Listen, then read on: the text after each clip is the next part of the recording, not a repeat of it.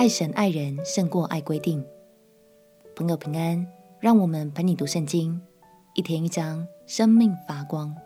今天来读马太福音第二十二章。法利赛人和撒都该人眼看民心已经渐渐转向耶稣，于是他们就开始绞尽脑汁，要找到耶稣的把柄，抛出一些刁钻的难题，想引诱耶稣说出可被定罪的话。今天我们就来看看耶稣如何展现智慧，见招拆招。让我们一起来读马太福音第二十二章。马太福音第二十二章，耶稣又用比喻对他们说：“天国好比一个王为他儿子摆设娶亲的筵席，就打发仆人去请那些被召的人来赴席，他们却不肯来。”王又打发别的仆人说：“你们告诉那被召的人，我的筵席已经预备好了，牛和肥畜已经宰了，各样都齐备，请你们来赴席。”那些人不理，就走了，一个到自己田里去，一个做买卖去，其余的拿住仆人，凌辱他们，把他们杀了。王就大怒，发兵除灭那些凶手。烧毁他们的城，于是对仆人说：“喜筵已经齐备，只是所召的人不配，所以你们要往岔路口上去，凡遇见的都召来赴席。”那些仆人就出去，到大路上，凡遇见的，不论善恶，都召聚了来，筵席上就坐满了客。王进来观看宾客，见那里有一个没有穿礼服的。就对他说：“朋友，你到这里来，怎么不穿礼服呢？”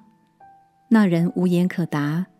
于是王对使唤的人说：“捆起他的手脚来，把他丢在外边的黑暗里，在那里必要哀哭切齿了，因为被召的人多，选上的人少。”当时法利赛人出去商议，怎样就着耶稣的话陷害他，就打发他们的门徒。同希律党的人去见耶稣，说：“夫子，我们知道你是诚实人，并且诚诚实实传神的道，什么人你都不徇情面，因为你不看人的外貌。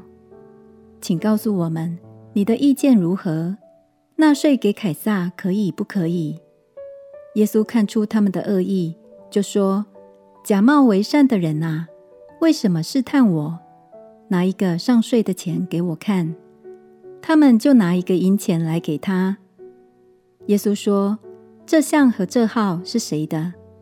他们说：“是凯撒的。”耶稣说：“这样，凯撒的物当归给凯撒，神的物当归给神。”他们听见就稀奇，离开他走了。撒都该人常说没有复活的事。那天，他们来问耶稣说。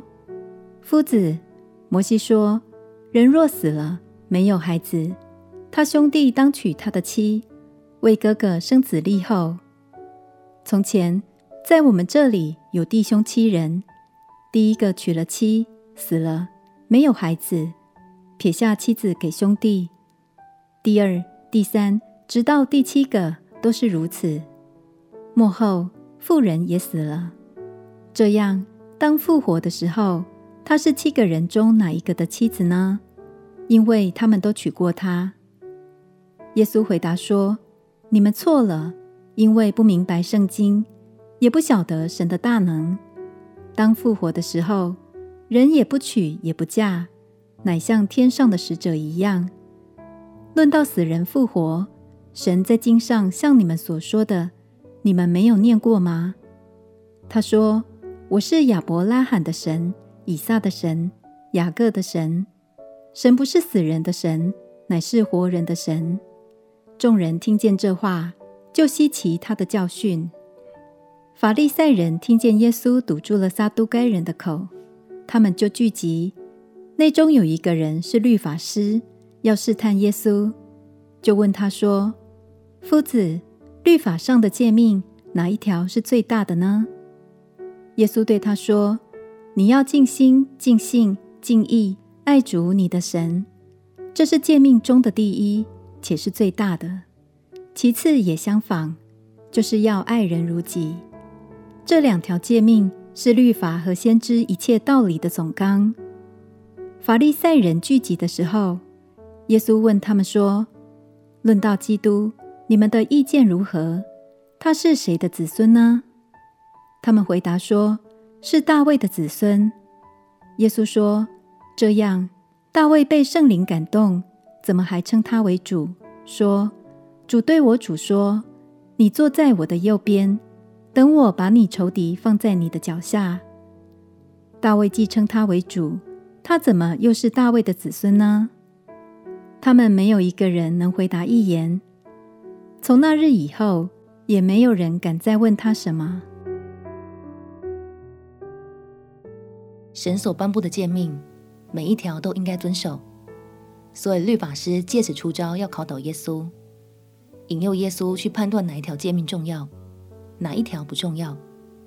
然而耶稣的回答有着更高的智慧，完整说明了律法的核心，那就是尽心、尽性、尽意爱主你的神，并且要爱人如己。